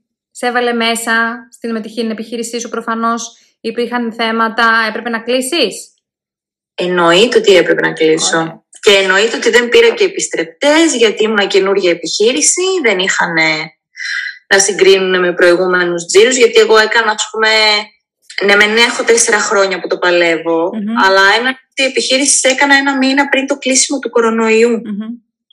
Τόση κατεμιά. Τ- Τόσο σωστό timing και ξαναρχόμαστε στο χρόνο που Μμ. πάντα είναι πιο μπροστά από μένα. Η αλήθεια είναι ότι έχεις κάνει πάρα πολύ μεγάλα βήματα, έχεις κρατήσει καταστάσεις σε σημεία που άλλοι θα, δεν θα μπορούσαν να έχουν κρατήσει, δηλαδή ακόμα και τη σταθερότητα που μπορεί να προσφέρει σε ένα σπίτι ε, όταν υπάρχουν αυτές οι καταστάσεις είναι μια μεγάλη νίκη. Η σταθερότητα. Ε, όταν δεν μπορείς να εξελιχθείς και να εξελίξεις, αλλά μπορεί να σε πάρει μπάλα και να σε φέρει σε πολύ άσχημα σημεία και εσύ μπορείς και κρατάς τα επίπεδα εκεί που, που μπορείς, με τα χέρια σου, με τις πλάτες σου, με τις σκέψεις σου, με τον τρόπο σου. Ε, και είναι αυτό που σου λέγα και πριν, ότι πολλές φορές δεν δίνουμε σημασία στα πράγματα τα οποία μας έχουν πείσει ότι είναι ασήμαντα, δηλαδή στην ουσία η στασιμότητα μας έχουν πείσει ότι είναι ασήμαντη, ενώ πολλές φορές ε, σώζει σώζει το να κάτσεις και να σκεφτείς κάποια πράγματα για σένα, για το μέλλον σου, όταν δεν μπορείς, ας πούμε, να κάνεις κάτι άλλο πέρα από αυτό. Κατάλαβες τι εννοώ; Πολλές φορές θα θεωρούμε ότι το, σταμα... το ότι σταματήσαμε, το ότι δεν τρέχουμε αυτή τη στιγμή να κάνουμε πράγματα και δεν έχουμε την ευκαιρία να τρέξουμε, να βγούμε έξω να κάνουμε πράγματα, ε, μας σταματάει. Ενώ στην ουσία μπορεί να μας δώσει μια πολύ μεγάλη ευκαιρία να φέρουμε τούμπα όλη μας τη ζωή με τις αποφάσεις τις καινούργιες που θα πάρουμε. Ε, λοιπόν, είναι σίγουρα τα θέματα πάρα πολλά ε, και πολύ ενδιαφέροντα. Και η αλήθεια είναι ότι αυτός είναι ο σκοπός της προσωπικής ανάπτυξης, ο σκοπός του να πιάνουμε όλα αυτά τα θέματα ένα-ένα, να τα ξεδιαλύνουμε για να ανοίγει αυτός ο δρόμος μπροστά μας και να μπορούμε να μην κρίνουμε τον εαυτό μας, να είμαστε καλά με τον εαυτό μας, να δίνουμε χρόνο στον εαυτό μας, να τον αφήνουμε να κάθεται, να τον αφήνουμε να κάνει λάθη, να τον αφήνουμε ε, να αποτυγχάνει, γιατί όλα αυτά είναι μέρος όχι της ζωής, αλλά είναι μέρος της επιτυχίας, μέρος της εξέλιξης, μέρος τη, του, του, αυτό, του να, γίνει, το, να, το να γίνεις πολύ, πολύ, πολύ καλύτερη. Έτσι. Και είναι και μαθήματα τα οποία θα σε βοηθήσουν προφανέστατα να βοηθήσεις και τα παιδιά σου. Γιατί ε, η αλήθεια είναι ότι όταν έχουμε ένα στόχο, είναι πάρα πολύ σημαντικό να σκεφτόμαστε το γιατί θέλουμε να το πετύχουμε και αυτό το γιατί να μην αφορά μόνο εμάς.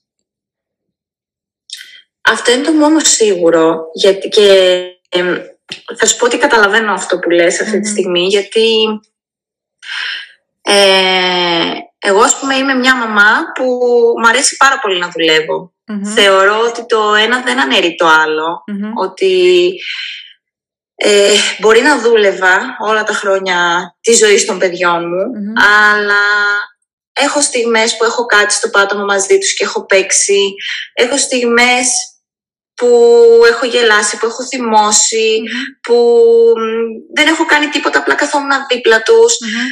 Ωστόσο, υπάρχει και η άλλη μαμά, ε, όπου προσπαθούσε με τον τρόπο της να μου δημιουργήσει ενοχές, τις οποίες μπορεί σε ένα βαθμό να τις κατάφερε, όχι όμως το 100% γιατί ε, η οποία ήταν η μαμά που μου έλεγε ότι εγώ επέλεξα να μην δουλεύω γιατί αυτό ήταν το σωστό για τα παιδιά μου, να είμαι δίπλα τους, γιατί από μια ηλικία και μετά ούτως ή άλλως τα παιδιά δεν θα θέλουν να είναι δίπλα μας ε, και ότι χάνεις τα καλύτερα χρόνια της ζωής τους και ότι εγώ δεν το βλέπω σωστό από την πλευρά μου το να δουλεύει μια μάνα ε, και ότι αν θέλεις μπορείς να τα καταφέρεις με ένα μισθό όπως τα καταφέρνω εγώ ήθελε να μου περάσει δηλαδή, τις ενοχές του τύπου ότι δεν είναι ότι δεν σου φτάνουν τα χρήματα και δουλεύεις, είναι ότι θέλεις να δουλεύεις για να μείνει στα παιδιά σου. Και ως ένα βαθμό το είχε πετύχει. Απ' την άλλη, όμως, σκέφτηκα το εξής, ότι τι παράδειγμα θέλω να δώσω εγώ στα παιδιά μου; Θέλω να είναι ανεξάρτητα. Και το κορίτσι και το αγόρι. Το αγόρι του ή άλλως ζούμε σε μια χώρα που από μόνοι, από μόνοι μας ας πούμε του δημιουργούμε μια ανεξαρτησία σε αντίθεση με το κορίτσι και αυτό εγώ δεν το θέλω για το δικό μου το παιδί. Θέλω να στηρίζεται στα πόδια του. Ακόμη και το κορίτσι, γιατί το αγόρι το θεωρούμε λίγο δεδομένο ότι θα το κάνει. Εννοείται. Και όλα αυτά είναι τα στερεότυπα που λέμε στην κοινωνία μας. Τα στερεότυπα, ακριβώς. Ναι, και, και κάπου εκεί είπα ότι αν δεν δουλεύω, πώς θα δώσω στο παιδί μου το παράδειγμα ότι θα, θα τη λέω δηλαδή από τη μία ναι, δούλεψε, σπούδασε, να στηριχτείς στα πόδια σου, να μην έχεις κανέναν ανάγκη. Και από την άλλη, εγώ θα είμαι σε ένα σπίτι που δεν θα δουλεύω και θα στηρίζομαι στο μισθό του άντρα μου. Οπότε κάπως έτσι ναι. μου φύγει αυτή η ενοχή. Ωραία. Με τον ίδιο τρόπο ίσως μπορείς να βγάλεις και τις υπόλοιπες ενοχές, μία-μία που τις εντοπίζεις. Είναι ένας πολύ καλός τρόπος με, με τον διάλογο με τον εαυτό σου να συμβαίνει αυτό. Ε, και ταυτόχρονα να ξέρεις το εξής πράγμα, ότι ε, τα παιδιά μας ε, θα, θα μάθουν να είναι ευτυχισμένα όταν ξέρουν πώς να ακολουθήσουν την πηξίδα της ευτυχίας. Δηλαδή όταν τους επιτρέπεται να κάνουν αυτό που αγαπούν και θέλουν, χωρίς να σκέφτονται αν οι υπόλοιποι γύρω τους συμφωνούν, δεν συμφωνούν, κάνουν κάτι άλλο, δεν κάνουν κάτι άλλο, όπως και εκείνη η μαμά που λες προσπάθησε να σου πει ότι ξέρεις κάτι, εσύ θέλεις να δουλεύεις, δεν θέλεις να... Ε, δεν θες τα περισσότερα χρήματα παράδειγμα. Δικό της συμπέρασμα, δεν έχει να κάνει αυτό το πράγμα με τι συμβαίνει στο μυαλό του άλλου. Αλλά παρόλα αυτά, πρόσεξε να δει τώρα τι συμβαίνει. Ε, κάθεσαι και σκέφτεσαι εσύ, είμαι αχάριστη να θέλω να δουλεύω. Είμαι αχάριστη να μου αρέσει να δουλευω Είμαι αχάριστη να θέλω λεφτά. Είμαι αχάριστη. Είμαι... Είναι κακό να θέλω περισσότερα στη ζωή μου. Είναι κακό να περνάω καλά. Γιατί να είναι κακό όμως αυτό το πράγμα και να μας δημιουργεί ενοχές. Αυτό είναι το θέμα όμως τώρα, ότι αυτό μας έχουν περάσει. Γιατί εμείς πρέπει να είμαστε μάρτυρες. Έχει περάσει στην κοινωνία μας μέσα ότι ο σωστός άνθρωπος είναι μάρτυρας. Δεν ξέρω από πού έχει έρθει αυτό. Μπορούμε να ανοίξουμε και άλλη κουβέντα, να μιλάμε καμιά ώρα πάλι πάνω στο συγκεκριμένο θέμα. Αλλά οι ενοχές προέρχονται από το γεγονός ότι εγώ πρέπει να μαρτυρήσω για να περάσω καλά. Πρέπει πρώτα να μαρτυρήσω για να περάσω καλά. Δεν γίνεται αυτό. Δεν γίνεται να μαθαίνεις στον εαυτό σου και να, ε, να διδάσκεις στον εαυτό σου ότι για να περάσεις καλά, πρέπει πρώτα να μαρτυρήσεις.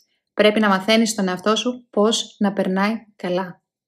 Γιατί σε αυτή τη ζωή έχουμε κάποια συγκεκριμένα χρόνια να ζήσουμε. Και όταν μαθαίνεις στον εαυτό σου ότι για να περάσεις καλά πρέπει πρώτα να μαρτυρήσεις, ο εαυτός σου το μαθαίνει αυτό τόσο καλά που πάντα βρίσκει λόγους να μαρτυράς. Για να περάσεις καλά πότε; Πότε; Και να σε ξαναγυρίσω τώρα στο θέμα των κιλων Αν κάνω συνειρμό, ίσως αυτό έχω μες στο μυαλό μου και μπλοκάρω μόνη μου τον εαυτό μου, ότι είναι μαρτύριο για μένα το να μπω σε μία διατροφή, ώστε φτάσω στο αποτέλεσμα που θέλω. Και ότι για να, για να φτάσεις σε αυτό το αποτέλεσμα που θέλεις πρέπει πρώτα να μαρτυρήσεις. Ναι, ναι, ναι. Και ναι. θεωρείς ότι πρέπει να γίνει. Και μπαίνει και το πρέπει μέσα τώρα με τη λέξη που ε, εσένα σε ταράζει. Δεν χρειάζεται να μαρτυρήσεις για να πετύχεις το οτιδήποτε. Αρκεί κάθε μέρα που περνάει να επιλέγεις πράγματα που σου φέρνουν χαρά. Μου, και να κάνεις και πράγματα τα οποία φροντίζουν τον εαυτό σου και να τα συνδέεις με τη χαρά. Δηλαδή, ε, παίρνω ένα ποτήρι νερό και το πίνω και δεν το κάνω έτσι και το προσπερνάω. Δηλαδή, μάθε να παρατηρείς τα μικρά πραγματάκια που κάνεις για τον εαυτό σου καθημερινά και μπορούν να σου φέρουν χαρά γιατί τα παρατήρησες. Πίνω ένα ποτήρι νερό και λέω, κοίτα, τι ωραία που φρόντζα τον εαυτό μου τώρα. Έκανα κάτι καλό για μένα. Όταν θα επιλέξεις να φας ένα σωστό μεσημεριανό, δεν θα το κάνεις επειδή το λέει διαιτά. Θα το κάνεις επειδή θες να ανοίξεις το ψυγείο σου και να γευτείς την υγεία. Θες να γευτείς τη φροντίδα.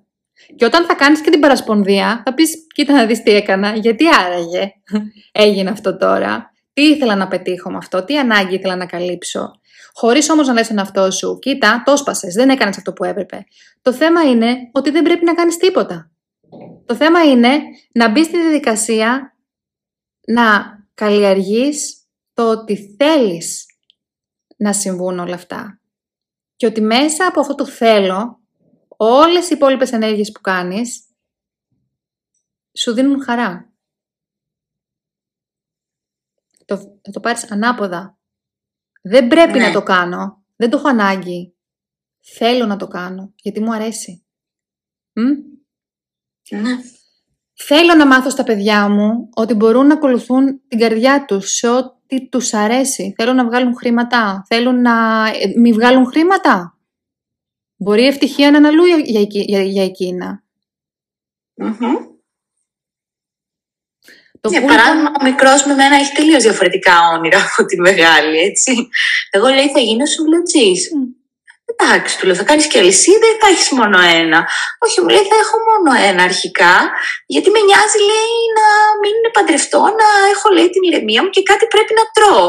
Εντάξει, λέω, αφού το έχεις φιλοσοφήσει έτσι, θα ερχόμαστε λέω και εμείς να τρώμε σε σένα. Πολύ ωραία. Ναι, δηλαδή δεν μπορώ να. Όχι, σε αυτό το πράγμα είμαι απόλυτη στα παιδιά μου, επειδή ίσως εγώ το βίωσα αυτό. Mm-hmm. Γιατί είχα έναν μπαμπά που ναι, μεν ε, ποτέ δεν μου, μου στέρισε το να ντυθώ, ίσα ίσα ήθελε να με βλέπει περιποιημένη, τιμένη. Ε, απ' την άλλη όμως ήταν και ε, λίγο ο μπαμπάς ο Ανατολίτης mm. όπου έχεις τον μεγάλο αδερφό, ο αδερφός σου έχει δίκιο, ο αδερφός σου ξέρει, ήμουν πάντα δηλαδή στη σκιά του αδερφού μου. Ε, και αυτό δεν θέλω να το έχουν τα δικά μου τα παιδιά. Είναι πολλά, είναι πολλά. Είναι πολλά, ναι, είναι, πολλά. πολλά. Είναι πολλά και τα συμπεράσματα που βγάζουμε σαν άτομα και μας δημιουργούν ενοχές μετά. Τώρα, δηλαδή, που μου είπε, ας πούμε, θέλω να με βλέπει περιποιημένη, ντυμένη, είναι πάρα πολύ όμορφο αυτό. Πάρα πολύ όμορφο. Αλλά πολλές φορές δεν συνειδητοποιούμε ότι όταν αυτό δεν συμβαίνει σε κάποιες φάσεις της ζωής μας, ε, αισθανόμαστε λίγοι. Ε, Γιατί, ας πούμε, αισθανόμαστε... Ε, η αλήθεια είναι ότι πίσω από όλα αυτά μπορεί να υπάρχει μια υποσυνείδητη σκέψη ότι ο μπαμπάς μου εμένα θέλει να με βλέπει αλλιώς. Ναι. Ε, και τελικά ο στόχος δεν είναι δικός μας. Δεν, δεν είναι δικός μας στόχος ε, αποκλειστικά.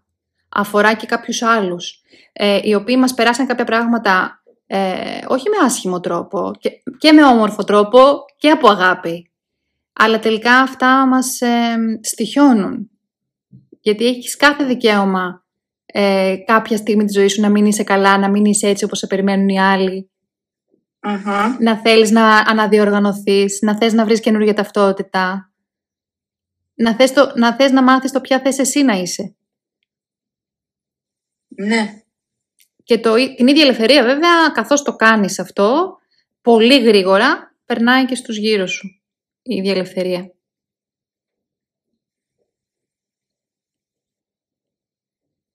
Είναι πολύ ωραίο αυτό, αν μπορεί να συμβεί. Το να έχεις ελευθερία εσύ και μέσα από τη δική σου ελευθερία να παίρνουν και οι άλλοι. Είναι όντως πολύ ωραίο. Εννοείται, γιατί τους δείχνεις ότι υπάρχει. Δηλαδή τα παιδιά τι μαθαίνουν από σένα, τι υπάρχει και τι δεν υπάρχει. Όταν λοιπόν εσύ, όταν εσύ χρησιμοποιείς τη λέξη ελευθερία, αλλά την προσπαθείς να τη, να τη βιώσεις κιόλας, δηλαδή μπαίνεις στη διαδικασία να την, να την κάνεις πράξη στον εαυτό σου, ε, τα παιδιά τη βλέπουν σαν πραγματικότητα. Δηλαδή, πολλές φορές, ας πούμε, θεωρούμε τον εαυτό μας ελεύθερο, αλλά ζούμε σε μια φυλακή.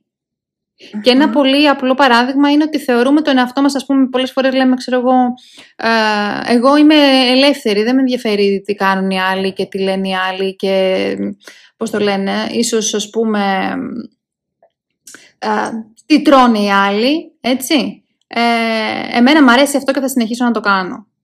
Και στην ουσία νομίζεις ότι είσαι ελεύθερος μες στις επιλογές σου, αλλά αυτές οι επιλογές έχουν δημιουργηθεί επειδή από κάπου κάποιος σου είπε ότι αυτό σου αρέσει, παράδειγμα. Και εσύ θεώρησες ότι αυτό είναι αλήθεια.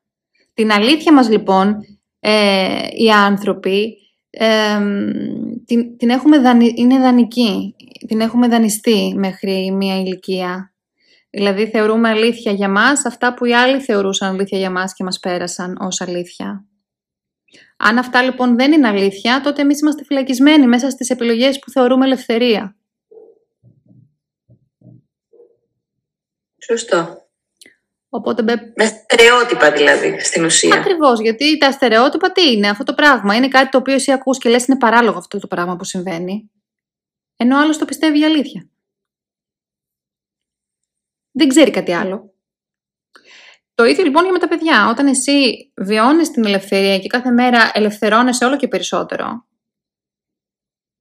από τα πρέπει σου, από τις ενοχές σου, από τα άγχη σου, από το στρες σου, αρχίζεις και επιλέγεις για τον εαυτό σου να μην τον κρίνεις για αυτά που κάνει, αρχίσουν και συνειδητοποιούν ότι μπορούν, μπορούν να το κάνουν και αυτά αυτό. Σωστό. Χωρίς όμως να έχεις την αίσθηση ότι αυτό πρέπει να γίνει σήμερα. Γιατί η ανθρώπινη ζωή έχει μια διάρκεια. Okay? Και στην ουσία, αν θέλαμε όλα αυτά να είμαστε τέλειοι από την αρχή, τότε θα η, η ανθρώπινη εμπειρία θα ήταν έτσι. Δηλαδή θα γεννιόμασταν τέλειοι από την αρχή, δεν θα υπήρχε κανένα πρόβλημα. Θα μπορούσαμε ας πούμε, να τα διαχειριστούμε όλα αυτά άνετα, ενώ στην πραγματικότητα γι' αυτό είμαστε εδώ. Δηλαδή είμαστε εδώ σε αυτή τη ζωή για να τα ξεδιαλύνουμε όλα αυτά και να εξελισσόμαστε ένα βήμα τη φορά, να μπορούμε να αφήνουμε πίσω μας αυτά που μαθαμε ε, και να μπορούν και οι υπόλοιποι να χρησιμοποιήσουν ως εργαλεία αυτά που τους αφήσαμε. Αυτό δεν σημαίνει όμως ότι πρέπει να είσαι τέλεια από τώρα και να τα κάνεις όλα σωστά τώρα. Θα κάνεις και λάθη σίγουρα, αλλά θα μάθεις από αυτά τα λάθη και θα γυρίσεις και θα το φτιάξεις. Μπορείς να, μπορείς να δώσεις ας πούμε αυτή την ε, άδεια στον εαυτό σου. Να γυρίσεις να φτιάξεις το λάθος σου. Αν όμως δεν το, ξέρεις, το πάρεις σαν έκανα λάθος, βλακεία, δεν έπρεπε να το κάνω κτλ. Και, και προχωρήσεις παρακάτω. Έχασες την ευκαιρία και εσύ και οι υπόλοιποι. Αυτά. Ε, μου πες πάρα πολλά θέματα. Ε, ήταν φοβερό. Ε, πραγματικά, δηλαδή, χρειαζόμαστε αρκετές ώρες και αρκετές συναντήσεις για να μπορέσουμε να ξεδιπλώσουμε πάρα πολλά από αυτά τα ενδιαφέροντα πράγματα που έθεσες εδώ πέρα. Νομίζω ότι πάρα πολλοί κόσμος θα, ε, θα νιώσει και εκείνος αυτή την ταύτιση, γιατί όλοι μας περνάμε από αυτά. Όλοι μας νιώθουμε έτσι, όσο και αν δεν τα λέμε, όσο και δεν καθόμαστε να τα σκεφτούμε για να τα αναλύσουμε και περνάει ο χρόνος. Ε, και στην ουσία αυτό είναι που μας κάνει να νιώθουμε πιο ενοχικοί. Το γεγονός ότι δεν σταματάμε να τα δούμε για να αρχίσουμε να ξεμπλέκουμε το κουβάρι. Απλά με τις ίδιες ενοχές και την ίδια αίσθηση της ζωής, συνεχώς νιώθοντας ότι δεν μπορούμε να σταματήσουμε, ότι δεν μπορούμε να ναι. κάτσουμε λίγο να ηρεμήσουμε και να δούμε τι παίζει. Και όλο αυτό το πράγμα μας δημιουργεί τη μεγαλύτερη ενοχή που θεωρώ εγώ ότι ένας άνθρωπος μπορεί να έχει. Το γεγονός ότι δεν ασχολείται με αυτά που ξέρει ότι θα πρέπει να ασχοληθεί ε, μέσα του και ασχολείται με όλα τα υπόλοιπα πραγματάκια που βρίσκονται απ' έξω του, αλλά αυτά τα πραγματάκια, αν δεν ασχοληθείς με το μέσα σου, δεν φτιάχνουν. Και θεωρούμε, έτσι. και θεωρούμε ότι είμαστε σε ένα φαύλο κύκλο πάνω, πάνω σε, ένα, σε μία ρόδα, σαν τα χαμστεράκια και δεν κάνουμε τίποτα. Ενώ στην ουσία πρέπει να σταματήσουμε αυτή τη ρόδα, να κάτσουμε να ηρεμήσουμε, να κλείσουμε τα μάτια, να αναρωτηθούμε, να σκεφτούμε, να βγάλουμε από μέσα μας πράγματα, να κάνουμε διάλογο με τον εαυτό μας, να συνειδητοποιήσουμε πράγματα και μετά να βγούμε στην πραγματικότητα, να ανοίξουμε τα μάτια μας και θα δούμε τελικά, προς έκπληξή μας, ότι τα πράγματα απ' έξω μας άλλαξαν. Ναι. Χωρίς να κάνουμε κάτι στο απ' έξω μας. Ισχύει αυτό που λες. Αυτό θα κρατήσω εγώ σήμερα από τη σημερινή μας συνάντηση. Το πόσο σημαντικό είναι όλο αυτό, το πόσο σημαντικό είναι να τα έχεις καλά με τον εαυτό σου και να μπαίνεις στη διαδικασία αυτή ε, και να ξέρεις ότι όσο το κάνεις αυτό δεν χρειάζεται να κάνεις τίποτα άλλο από τα έξω πρέπει που θεωρείς να κάνεις. Θα έρθουν μόνα τους όλα αυτά που θέλεις να κάνεις. Θα ξεκινήσει δηλαδή η συμπεριφορά σου απέναντι στα πράγματα και τις καταστάσεις και οι κινήσεις σου να είναι αυτές που πρέπει χωρίς να πρέπει. Μακάρι, πολύ βασικό. Αν το καταφέρω αυτό νομίζω ότι κάνει όλη τη δουλειά. Να έχεις στο μυαλό σου την προηγούμενη κατάσταση, το έχεις βιώσει αυτό. Θα πρέπει να το φέρεις να το θυμηθείς. Θα πρέπει να το θυμηθείς. Να θυμηθείς πώς είναι. Να θυμηθείς πώς είναι να μην χρειάζεται να σκεφτείς πράγματα και απλά να γίνονται μόνα τους. Ναι. Γιατί το έχεις κάνει. Με τον έναν ή τον άλλο τρόπο το έχεις κάνει. Οπότε την ίδια αίσθηση πρέπει να αρχίσεις να τη θυμίζεις στον εαυτό σου γιατί κάπου την ξέχασες. Με όλα αυτά που αλλάξανε και το στρες ναι. κλπ. Το ξέχασες. Το ξέχασες. Ναι. Πρέπει να το θυμίσεις στον εαυτό σου. Είναι αυτό το project σου για την ε, συνέχεια; Νομίζω πως ναι, μου άνοιξε έναν καλό δρόμο σήμερα. Τι θεωρείς ότι από εδώ και πέρα θα κάνεις σαν tips, παράδειγμα, για να συνεχίσεις; αυτό που είπες, το πολύ απλό παράδειγμα, να δίνω ότι με το που ανοίγω τα μάτια μου, να, να σκέφτομαι μόνο τα καλά που έχω κάνει. Δηλαδή, ακόμη και αυτό που είπες στο να πιω ένα ποτήρι νερό, ότι μπράβο, το έκανα, έκανα ένα καλό στον εαυτό μου. Ε, το ότι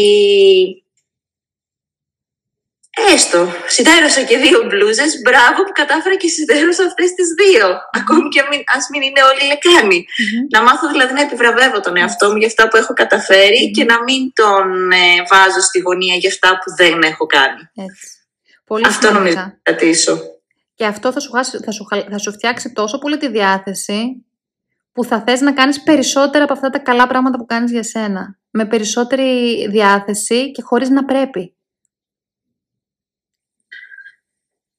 Δεν θέλω άλλο πρέπει στη ζωή μου. Να το βγάλεις τελείως. Δεν πρέπει τίποτα. Να το Δεν πρέπει τίποτα. Ε, η ζωή γίνεται πολύ πιο εύκολη όταν μπαίνεις στη διαδικασία να πεις το θέλω αυτό γιατί γουστάρω. Όχι, δεν το έχω ανάγκη. Δεν είναι ανάγκη να φτάσω εκεί. Θέλω. Μου αρέσει. Και προχωράω και όλα τα υπόλοιπα τα οποία συζητήσαμε. πολύ ωραία. Σε ευχαριστώ πάρα πάρα πολύ που ήσουν εδώ. Εγώ ευχαριστώ. Ε, Εγώ ευχαριστώ. Και νομίζω ότι το podcast αυτό, από εδώ και πέρα και γενικότερα, ας πούμε, θα ασχολείται πολύ με αυτά τα θέματα. Οπότε, stay tuned, να ακούς mm-hmm. τις συζητήσεις και θα, θα δίνουμε συνέχεια tips πάνω σε όλα αυτά, τα οποία τώρα έτσι είπαμε και αγγίξαμε και νομίζω ότι ένα πραγματάκι τη φορά, με κάθε συζήτηση τη φορά, θα βγάζουμε όλο και περισσότερα πράγματα για να μπουν αυτά σε μια σειρά και στα κουτάκια που πρέπει, προκειμένου να αρχίσουμε έτσι να τα, να τα αφομοιώνουμε, να, να, να χωνεύονται και να γίνονται τρόπος ζωής. Γιατί στην ουσια θα πρέπει όλα αυτά τα οποία συζητάμε στη θεωρία, ε, ένα βήμα τη φορά να τα κάνουμε τρόπο ζωής. Ναι. Αυτό. Φιλάκια πολλά αρετή μου και θα χαρώ πάρα πολύ να τα ξαναπούμε. Η αλήθεια είναι, σε κάποια έτσι επόμενη φορά. Εννοείται ότι θα τα ξαναπούμε. Δεν θα το αφήσουμε έτσι. Να, να ανοίξουμε και άλλα μέτωπα. να, να ανοίξουμε και άλλα μέτωπα στον κόσμο να έχει να ασχολείται. και η χαρά θα είναι ακόμη μεγαλύτερη όταν με το καλό τα ξαναπούμε. Ε, που θα... Ε, θέλω να πιστεύω ότι... Θα έχεις και αποτελέσματα να μας πεις. Θα έχεις και πράγματα να μας πεις. Έτσι, κοίτα τι έτσι. έγινε από τότε που μιλήσαμε, θα μου πεις. Μαρία, κοίτα τι έγινε από τότε που μιλήσαμε. Εντάξει. Ραντεβού στο μέλλον, λοιπόν. Ραντεβού στο μέλλον. Πολύ για σήμερα. Να είσαι καλά. Φιλάκια πολλά. Φιλάκια.